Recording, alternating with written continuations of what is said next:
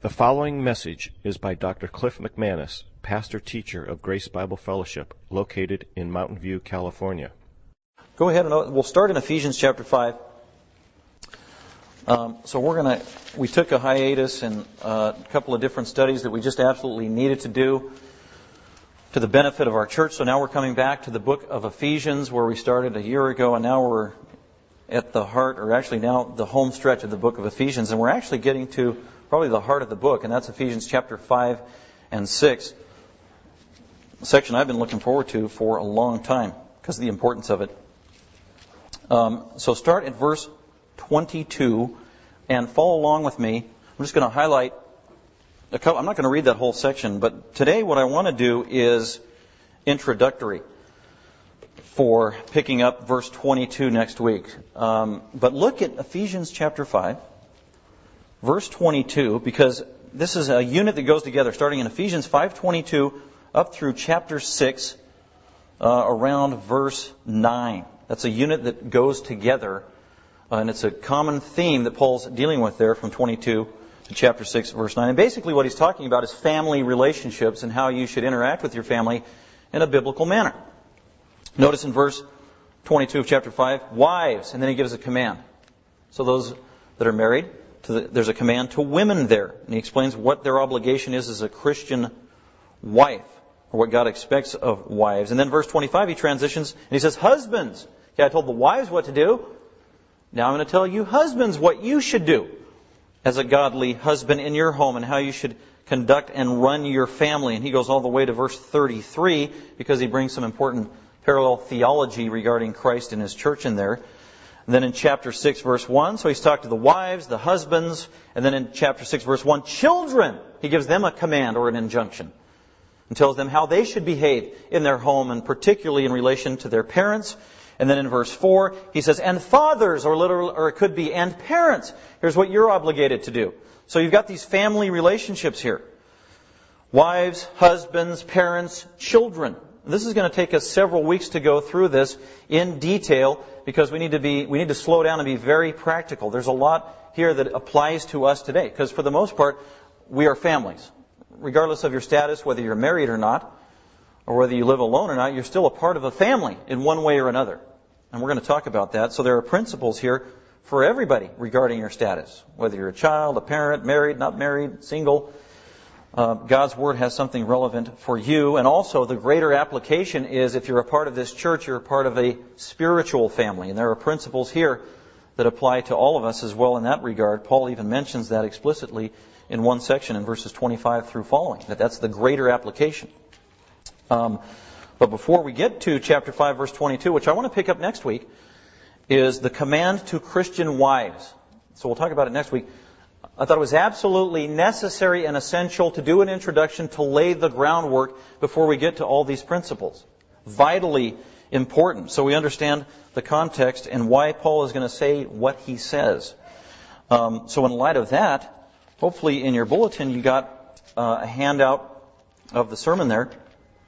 And you can look at the introduction to that. And then I'm going to come up with some principles that I want to glean from Scripture for all of us there that we can learn from. Okay? But before I do, speaking of the family, one thing I want you to know about Ephesians 5:22 through 6 chapter 5 or through 9 is that these are again, Paul gives a series of commands, imperatives, obligations that we are expected to obey. And there's a couple things going on here. Paul doesn't assume that this is common sense. If Paul thought that doing these principles was common sense and a no-brainer, he wouldn't go to the great length that he does of writing it out and exhorting the Christians to do this. So fam- godly, holy, family living is not common sense. As a matter of fact, it goes against our nature. Very important to understand that. So having a good, godly, holy, consistent family life that pleases God in every area, whether in your marriage, how you raise your children, you as children, how you deal with your parents, it doesn't come naturally. As a matter of fact, it goes against the grain of our nature to live in a way that pleases God in every context of life, including the family. For the most part, fam- families are messed up. I'll never forget, I was visiting Southern California about 12 to 15 years ago down at Grace Community Church where I used to be a member and, and served there. And my pastor down there was John MacArthur, and I'll never forget, he was talking about, uh, it was about 12 to 15 years ago when the word dysfunctional began to become popular as a technical term in counseling. A clinical term almost.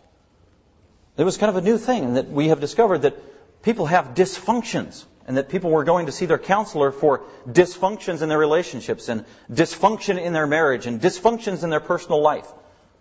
It became a very narrow, technical, specific term referring to dysfunctional. And the question was, uh, well, we, we, are dysfunctional, and we need to get that straightened out. And he, he'd been hearing a lot of that, and even in his own church, and even as a pastor, getting feedback and questions from people saying, Pastor John, we, we seem to have a dysfunctional marriage. Can you straighten us out? We seem to have a dysfunctional family. Can you help us out and solve our problem?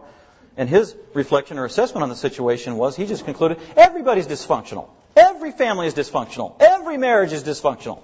He said that from the pulpit, and it kind of kind of shocked me and startled me because I'm thinking, whoa, I, I know John and his family, and they're very godly. And his, I went to school at college with his kids, and I mean, he's admitting he has a dysfunctional family and dysfunctional marriage and dysfunctional children, and he's a dysfunctional dad. And the conclusion was, yes, that's what he was saying. Everybody's dysfunctional. We're all in the same boat to one degree or another.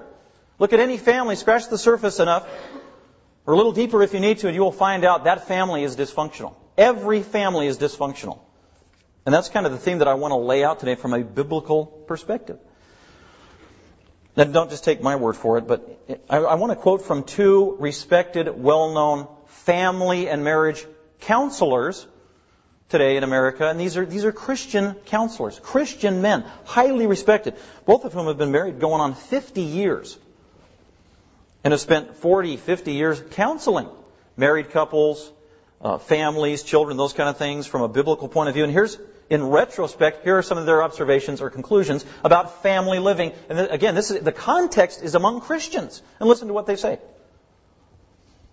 When I hear people say, and he's, he's including Christians here because that's what it's about. When I hear Christians say, we have never had an argument in all the years we've been married, I think to myself, do you ever see each other? Do you ever talk to each other? Are you both still breathing? That is certainly not the way it has been for Danita and me. That's his wife. These are Christian counselors. Both of us, him and his wife, are charter members of Club Disagreement.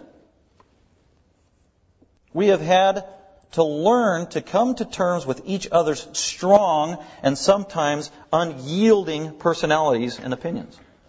Man, I like that. Here, he's a, this guy is a pastor. He's a biblical counselor. He's an author of books on counseling, marriage, the family, and how to do it a godly way. And after years of marriage and years of being a Christian, he is honest with himself. He is a charter member, maybe a founding member of Club Disagreement from his point of view with respect to how he relates to his Christian wife, even to this day. Well, here's another quote, and this is from my favorite biblical counselor of all time, who's now almost 80 years old. And he's an expert in counseling. And here's what he says in hindsight about family living and marriage from a Christian point of view. The notion that the Christian home is a perfect or near perfect place is decidedly not biblical. The parents in the home fail. And they often fail miserably. They fail one another. They fail their children. And they certainly fail God. The children fail too. They bring home report cards with D's and F's, throw tantrums in the shopping mall, etc., etc. They get irritated with one another. Oh, husbands and wives quarrel. They get irritated with one another and sometimes have serious misunderstandings. This, these are Christians. Of course, there are accomplishments too, but the point that I want to make is that conditions frequently are far from ideal. That is the realistic picture of a truly Christian home.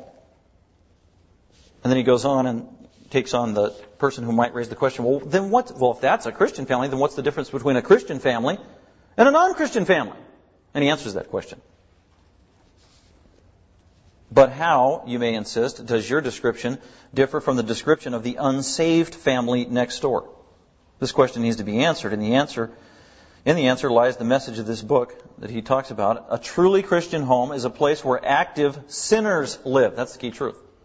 A truly Christian home is where active sinners live.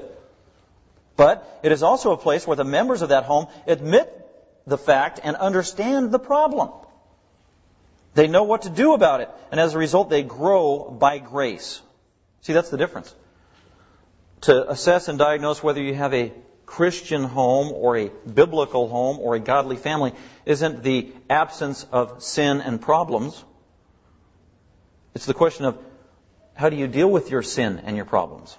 First of all, do you even acknowledge those realities from a humble, honest, biblical point of view? And then after doing that, then you proceed with God's model of how to resolve those problems. So that's an honest assessment of life in the Christian home. So I just, I really appreciate that quote. He's being honest. You know, that's where we need to start as Christians because uh, we get deceived by the world, especially from Hollywood, television, magazines, where a, a face, uh, I mean, a false facade is put up for us of perfect relationships and perfect marriages and perfect families. That it's a facade. You rip away the veneer, it's not uh, real at all. And Christians are being deceived by that notion. Boy, if our marriage was only like their marriage. You know, if you have that attitude about somebody else, that the grass is greener, that they have a more perfect family or a more perfect marriage or more perfect kids, you're naive or you're deceived or you don't know that family very well. That just is not true. So we need to have an honest perspective of our own family and then deal with it accordingly from a biblical point of view. That's what God wants us to do, but it starts with being honest uh, we are sinners. And that's what I want to do today in this introduction. So let's go ahead and look at some of the biblical principles that I tried to glean together from Scripture. And I came up with one, two, three, four, five of them. So let's consider these. Um, and in the introduction there I put, beginning in Ephesians 5.22, Paul begins an extended discussion on family relationships. The tenor in his writing is corrective and, com- and commanding. He's trying to correct and solve our problems. Paul knows that healthy family living does not come naturally or from common sense, but it results only from God's supernatural directives given in Scripture, coupled with the power to live out supernatural truth by His grace. And before we look at Paul's biblical correctives in Ephesians for God to live in the family, we first need to examine how the family got messed up in the first place. That's where I want to start. So let's go with point number one. The family was originally created good by God. It's a simple point, but it is true and it is foundational. And if you're seeking biblical counsel, hopefully this is where they're going to start. Because it corrects our false assumptions about reality and our own family life and everybody else's family life that supposedly looks perfect from a distance. I don't, I don't want to pick on the Mormons because I have friends that are Mormons. I even have relatives, immediate relatives that I love who are in the Mormon church. And in my discussions with my relatives who are Mormons and the differences between our religions and our theologies, one thing that they willingly bring up, that, that they like to point to, is that they have good family lives. They've told me that many times. Relatives I have. Well, we have good family lives. As a matter of fact, I've been told we have better family lives than you, quote, Christians. And Mormonism prides itself on their family life and the quality of their families and good families and wholesome families and everything squeaky clean. Sometimes that's the image. And the commercials that they run on television, that will often be an emphasis, a point of emphasis. And even in some of their formal literature and writing set out by the church is, they say one of the distinctives of Mormonism that they say is good is not only do they have superior families in this life, but they also believe they will also have families in the next life. That's a part of their theology. That their families will continue into eternity. There's marriage in the next life, and so on. And the Bible is clear there is no marriage in heaven. Um, but all that just to say, it has to do with the rock bottom theology of their entire system of thinking. That needs to be addressed. That needs to be corrected from Scripture. And that's why we have to go back to the foundation. If we're going to deal with our problems in marriage, family relationships, dealing with children, got to go back to the very beginning, and that's where it starts. So go ahead and turn to Genesis chapter 2, chapter 3. We're going to look at a couple of key verses there regarding the family. The family is under assault today. Sam prayed about that. The family is under assault. It has been. But from the very beginning, we know that the family was originally created good by God. A couple of things I want to emphasize there is that, God created the family. He invented the family. If you believe in evolution, you don't believe that principle. That's why we have to take the Genesis account as a historical account. This really happened. And God gave us this information. To read it, to understand it, to believe it, to apply it, because it affects our life. This is a true story. This is when the family started. God created the family. And I put some key verses down there. When did God create the family? I put Genesis 1, 27, 26. Uh, God created on the first six days different things in the world, And then at the end of the sixth day, the culmination of God's creation was when He created humanity. And on day six, verse 26, says, God said, let us make man in our image. This is the Trinity talking, by the way. Let us make man in our image, Father, Son, and Holy Spirit, according to our likeness, and let them rule over the fish of the sea, over the birds of the sky, over the cattle, over all the earth, and over every creeping thing that creeps on the earth. God created man, or humanity, in his own image. In the image of God, He created him, male and female, He created them. That's the first family. A man, a woman joined together. God created family life. He created marriage. He said so. And then he blessed them. And then look at verse 31. God saw all that he had made and behold, it was very good. The first family that God created, Adam and Eve, was good. It was very good. Meaning it was without sin. They were not sinners at this point. So Adam and Eve, as long as they were married, before sin entered in, they got along harmoniously, perfectly all of the time. They never argued. They never fought. They were walking in obedience to God. Can you imagine that? Paradise. It was very good. By the way, the phrase good is repeated throughout Genesis chapter 1. Look at verse 10. God created on that day and he looked at it and said, it was good. At the end of verse 12 he said, it was good. He creates more. At the end of verse 18 he said, it was good. At the end of verse 21 creates more and he says, it is good.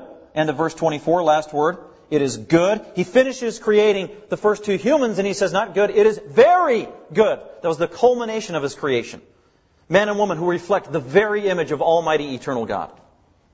And created the first family without sin. Very important to remember that. So this is real. Adam was a real person. Eve was a real woman. That was a real family and a real marriage. You cannot deny that. That is the foundation of everything. It's the foundation of understanding what Paul's going to talk about in Ephesians and how we got into this mess in the first place. God didn't create this mess. He created the first family good, holy, without sin. Uh, look at chapter 2. The first wedding starts at verse 22. Actually, it starts at 18 where it says that uh, it is not good for the man to be alone. Sam read that verse earlier. So God says, I need to create the perfect complement suitable to Adam, and God did, because everybody else, you know, had a partner at that time. There's Mr. Elephant had Mrs. Elephant, and they were holding tails walking down the jungle. And so Adam's looking around, well, where's my partner? And Mr. Giraffe had Mrs. Giraffe. So they're scratching each other's neck, and so on and so forth. Everybody's got it. So it was not good for Adam to be alone. He needed the perfect, suitable helper. God does. He creates Eve. Uh, he literally puts Adam to sleep, takes out one of his ribs, and literally fashions and creates the first human being out of Adam's rib which is a miracle. It really happened. It was supernatural. It can't be replicated or duplicated by man because God can do miracles. He is all powerful. And he created the first human woman out of Adam's rib, healed Adam's side, woke him up, and there was this woman, and he, God presented the first woman to Adam, and this actually constituted the first wedding that ever took place. Verse 22, the Lord God fashioned into a woman the rib which he had taken from man, brought her to the man, verse 23, and the man said, he saw his new beloved bride, and he was excited. He said, Now this is bone of my bones and flesh of my flesh. She shall be called woman. Because she was taken out of man, and for this cause a man shall leave his, this is the precedent for marriage today. Try, that is being un, attacked and undermined in our country. Right here, verse 24. This cause, a man, singular, male, shall leave his father and his mother and shall cleave to his wife, singular, female. That is marriage defined by God. Man and woman before the Creator. And they shall become one flesh for life. Verse 25. And the man and his wife were both naked and were not ashamed because they didn't have sin yet. So the point is, God created the first family, the first marriage, perfect without sin. Then a problem arose. That's point number two. Satan is an unrelenting enemy of the family and seeks its destruction. Every year, it seems like, either Time Magazine, Newsweek, or one of the major magazines does a survey of all these Americans and asks them all these religious and spiritual questions, and inevitably they get to the question and ask them, do you believe the devil is real? In the last poll that I saw in Newsweek or whatever, over 90% of Americans are Christians. Yippee! Boy, that makes me excited. And in those same polls, they asked them, do you believe in a literal devil? And it's less than 10% who actually believe that. So most of Americans, according to Time Magazine and Newsweek Magazine, most Americans, they don't believe the devil is a real being. The Bible says the devil is real. He is on the prowl. He existed in the time of Adam and Eve because we see him enter the story. Genesis chapter 3 verse 1. So you've got Adam and Eve, the first perfect marriage is created, blessed by God, and then all of a sudden, boom, Satan enters into the scenario.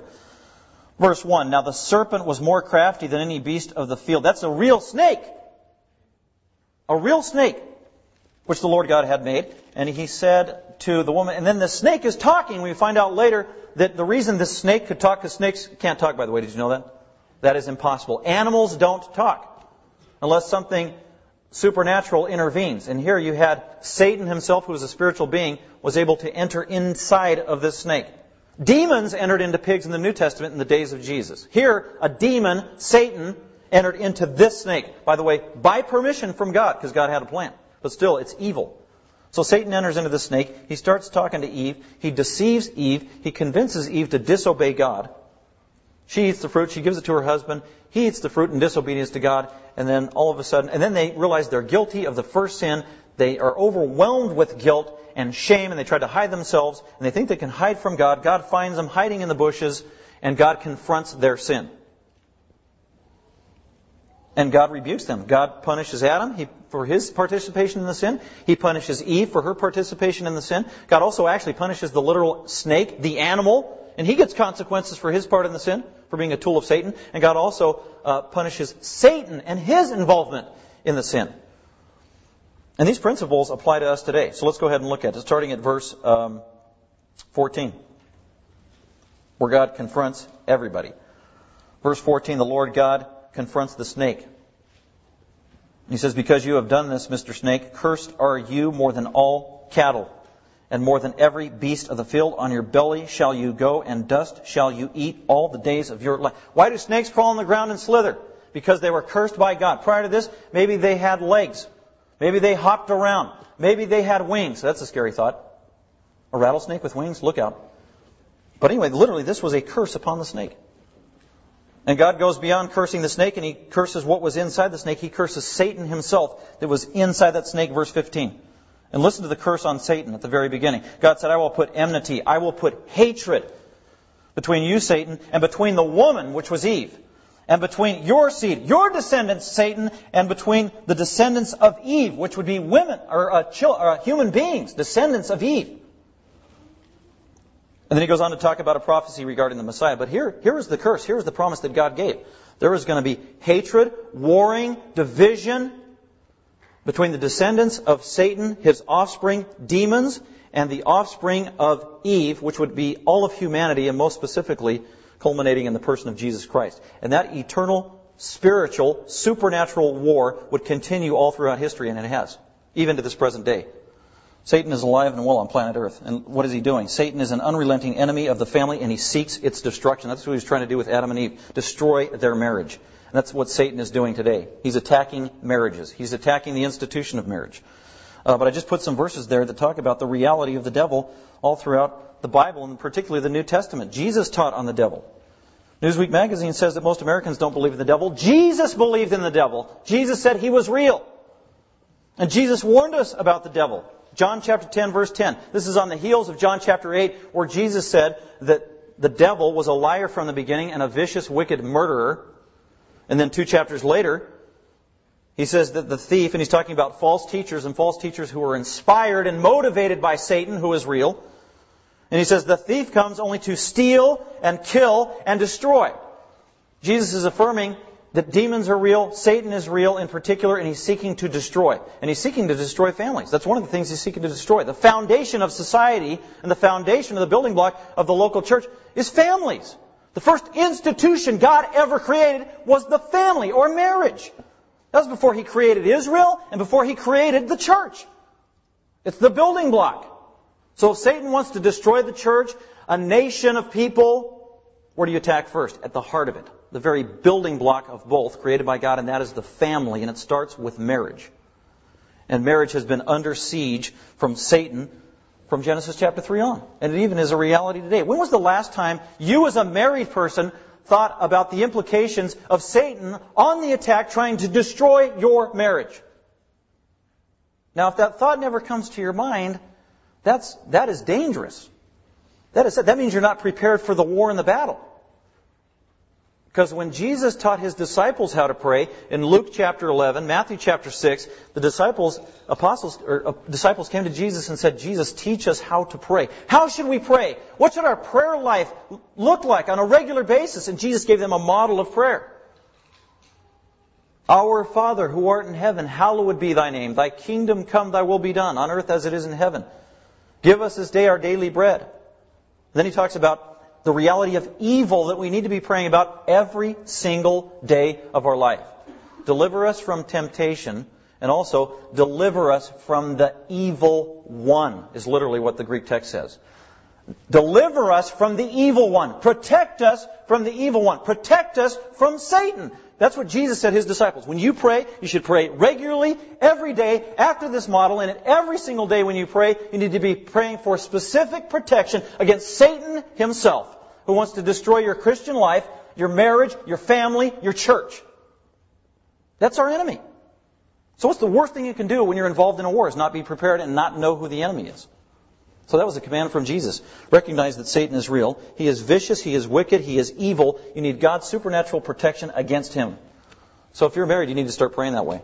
God, protect my marriage from Satan himself who wants to rip it to shreds and destroy it. Satan wants you to get divorced so that uh, he can mock God. A couple other verses there that I put on there. Uh, 1 Peter 5 8, the Apostle Peter reminds us, be on the alert, look out, be on the alert. Wake up, Christian! That's what he's saying. Yeah, I saw somebody wake up over there. Good. That's what Peter was trying to do. Behold, be on the alert. Wake up. Pay attention. Listen to the details. That's what Peter is passionate here. Your adversary, your enemy, your enemy, not just God's enemy, your personal enemy, whether you believe in him or not. Well, I don't believe in the devil. Oh, well, do you believe in gravity?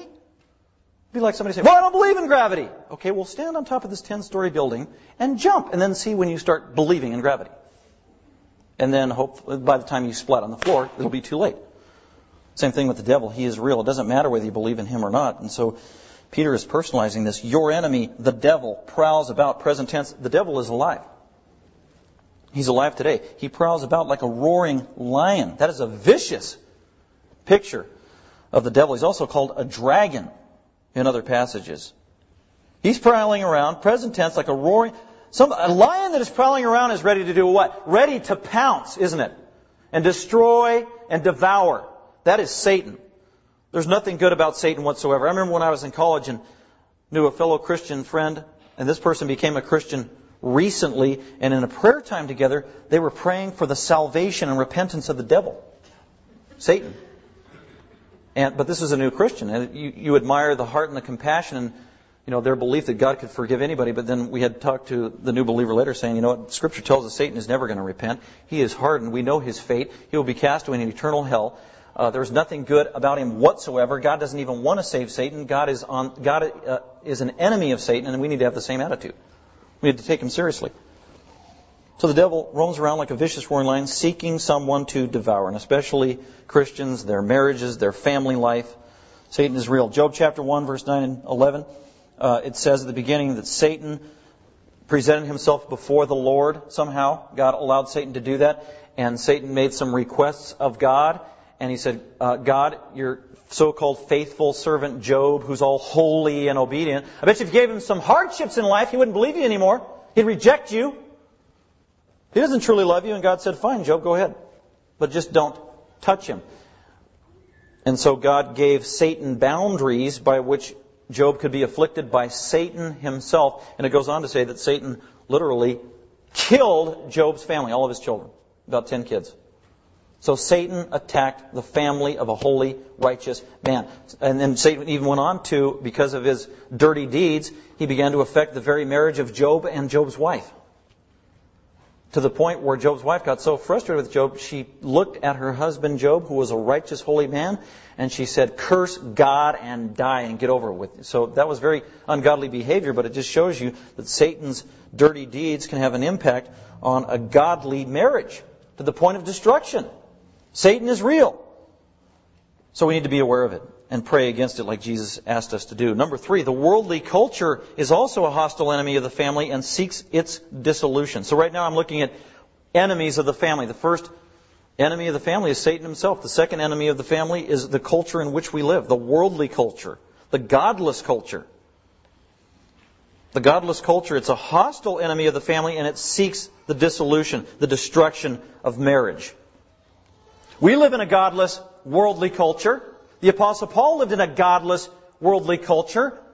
Adam and Eve lived in a godless, worldly culture after the fall. And every family that ever existed in the Bible from the time of Adam and Eve and their fall lived in a godless, worldly culture that was at odds with God and God's people because the world had fallen into sin. Uh, as a matter of fact, in light of that, that we are confronted with a godless culture. Look on your outline there. I'm going to skip a couple of verses up to 1 John 5:19. Because of the fall, and because sin that entered the world, and because of the temporary curse that God put on the world and everyone in it, the reality is, is that in some ways, Satan has full reign.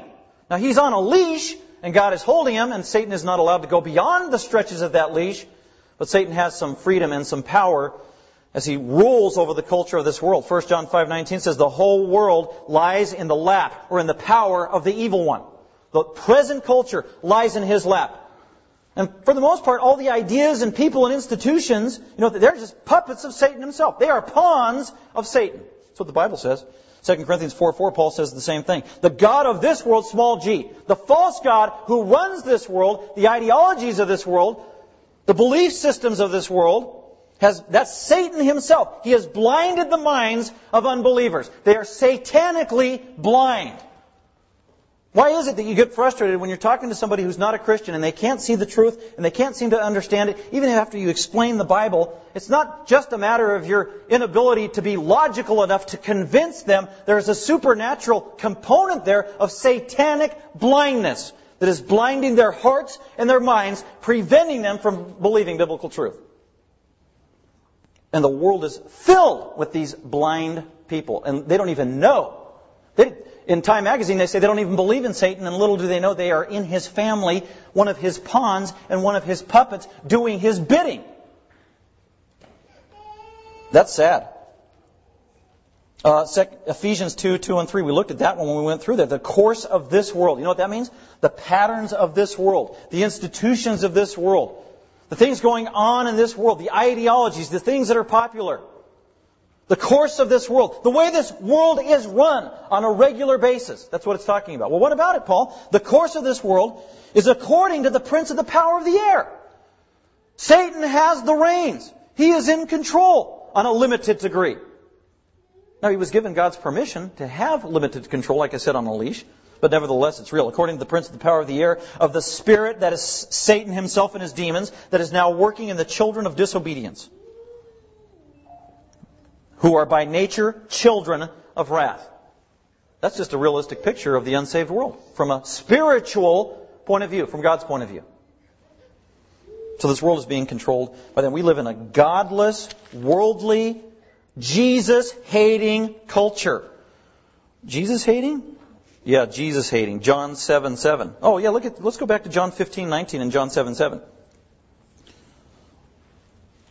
You know, Larry King, he's well known for having those interesting debates, a lot of times, panel, various subjects, current events, a lot of times religious things. Uh, a tragedy happens, 9-11, he gets all these religious experts from all kinds of different religions on the panel.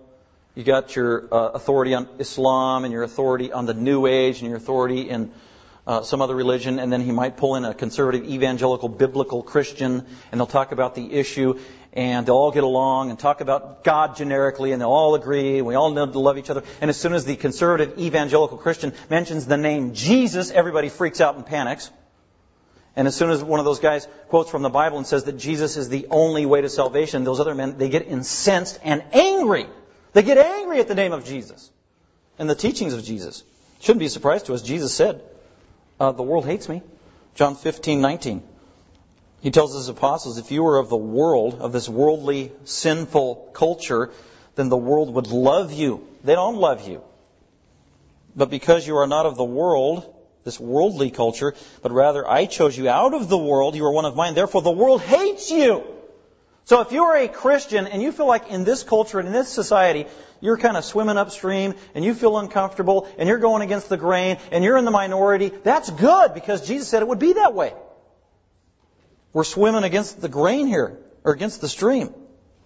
The world hates you for what you believe about the Bible and Jesus Christ. It's not going to change. John 7 7, the world hates me, Jesus said, because I testify of it that its deeds are evil. Jesus got murdered for a reason, didn't he? By sinners who rejected him and hated his teaching and what he said about himself and about sin. As a result, Paul says in Philippians 2:15, "Be blameless and innocent children of God above reproach in the midst of a crooked and perverse generation." We live in a perverse culture. By the way, in 1 Timothy 3, Paul says, "You know what? It's not going to get better. As a matter of fact, it's just going to get worse and worse as time goes on." That's that could be very depressing, except our hope is that Jesus Christ is going to return to earth and make all things right. That's where the Christian gets hope. Not that the culture is going to get better, but Jesus' return. Right? That's our hope. And there's a couple other verses that you can look on there.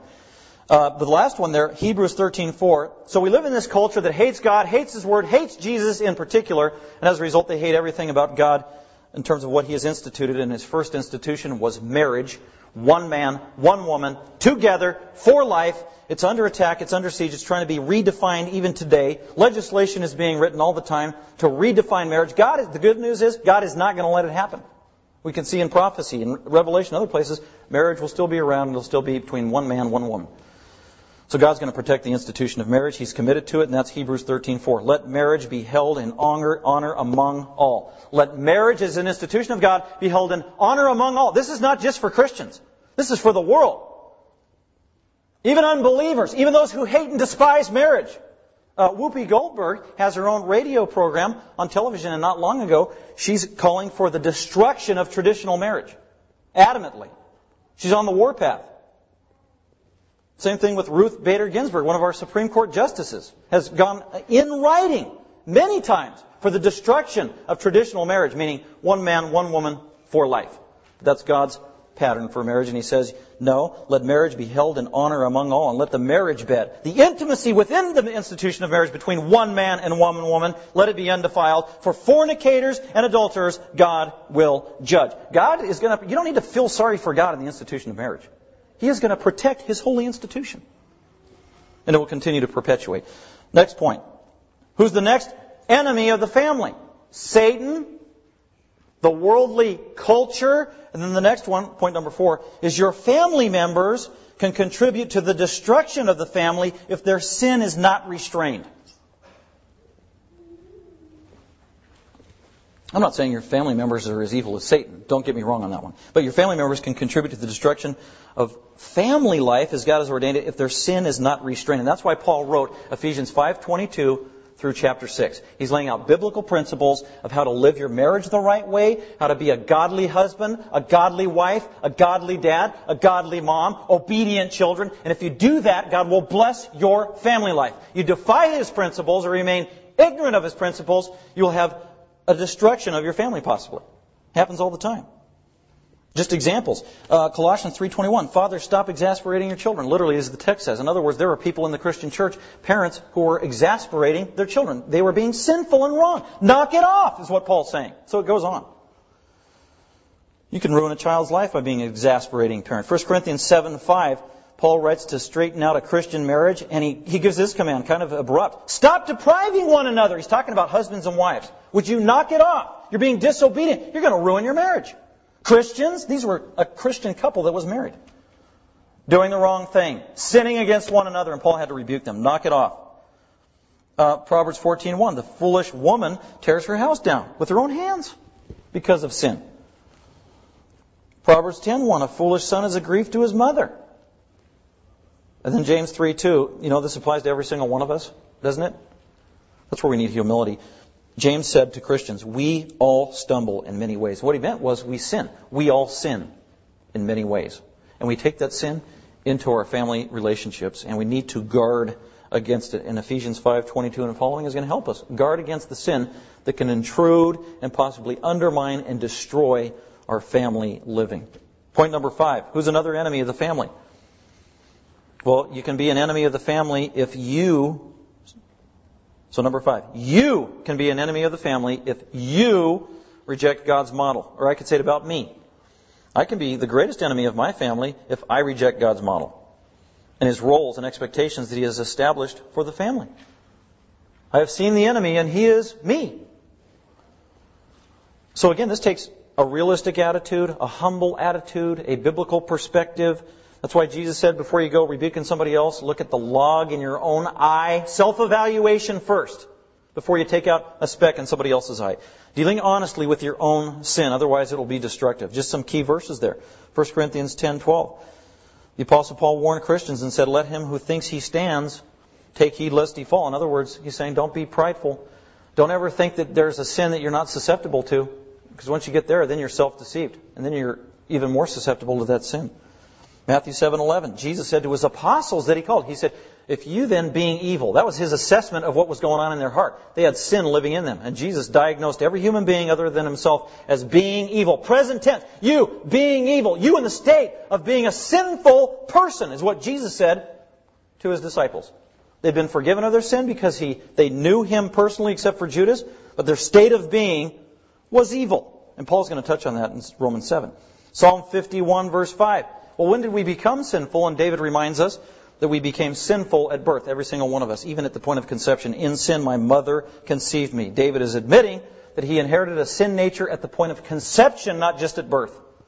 The modern day philosophy is that if there is sin at all, you became a sinner later in life or you learned how to sin. You weren't, you were born inherently good or innately good. You weren't born a sinner. That's what the world tries to tell us. Totally unbiblical. We were born sinful. And the Apostle Paul, at the height of his ministry in Romans 7, giving a testimony of himself, a biography of the greatest apostle. Paul does honest self-evaluation, and he gives an, an, honest evaluation about himself, and some highlights that he said, looking at himself, in and of himself. He said, sin indwells me. And then he goes on and says, nothing good dwells in me, in and of myself. Evil is present in me. He's not talking about the fact after he became a Christian, the Holy Spirit began to live in him, but he's saying, even though I am forgiven and I am a Christian and I have the Holy Spirit, on my own I still have sin living in me. It has not been eradicated and sin will be in me till the day I die or until Jesus comes. And that is true of every single one of us. And we need to be honest about it. Sin lives in me. I can say the same thing. Sin lives in me. Nothing good dwells in me. And evil is present in me. Present tense, ongoing, till I die or until Jesus comes. And I take this sin into my marriage. I take this sin into my parenting. And it creates a mess. At the McManus house, just so you know. That's why I need God's grace, God's forgiveness, the gospel of Jesus every day of my life. As every other member of my family does. As a result, 2 Corinthians 13.5, Paul ends his epistle and says, Examine yourselves. Be honest Pray. That's the second time in Corinthians Paul said, examine yourself, Christian. Do some self-evaluation. Ask the Holy Spirit to search your heart. As David said, Lord, search my heart and see if there's any evil in me. Even sin I'm not even aware of. God, search my heart. We need to do the same thing. And have God expose it. Have friends expose it. Have our family members expose it. You know, and then I, I'll just conclude with this. One pastor said, and I agree with him, after he'd been married for 40 years, as a Christian, he said, You know, I've come to realize that one of the great, probably the greatest benefit of being married as a Christian is that my spouse could point out my sin every day of my life. Wow. Because that helps with sanctification, doesn't it? And that's rather challenging. And you've got to be a humble person to be willing to accept the input and the fine tuning and the refining of a family member. Because we, we know each other best, don't we, in the home? In the family. We're going to talk more about that. And we are, are each other's biggest critics on the inside when you're living with somebody in the family. So hopefully that wasn't too depressing. All these enemies and the destruction. The good news is, is that Paul gives us the solution to victory, a wonderful promise, and you can have a godly, blessed, fruitful, successful, overcoming, vibrant, dynamic Christian family in this day and age. Because that's God's promise, and we're going to look at that over the next several weeks. Well, let's go ahead and commit our time to the Lord in prayer, and then we're going to introduce some new members that we have today. Okay? Father, we do thank you for this day. Thank you for everyone that you brought our way. Again, I thank you for Scripture, God, as we're able to study together. Thank you for the Holy Spirit, who's the ultimate teacher, who opens up our mind to understand these things. And now we ask for the Holy Spirit to apply these truths to our life. God, I pray for the families of Grace Bible Fellowship, no matter what the context, that we can learn from you so that we can have protected marriages, protected family life, and live in a godly manner so that we can know your blessing. And we just pray that you'd be our teacher. And we just thank you for this day as we commit it to you in Christ's name. Amen. Thank you for listening. Dr. McManus is an author, seminary professor, and pastor teacher of Grace Bible Fellowship. For more information about Dr. McManus, other messages, or resources, please visit gbfsv.org or call us at 650 630 0009.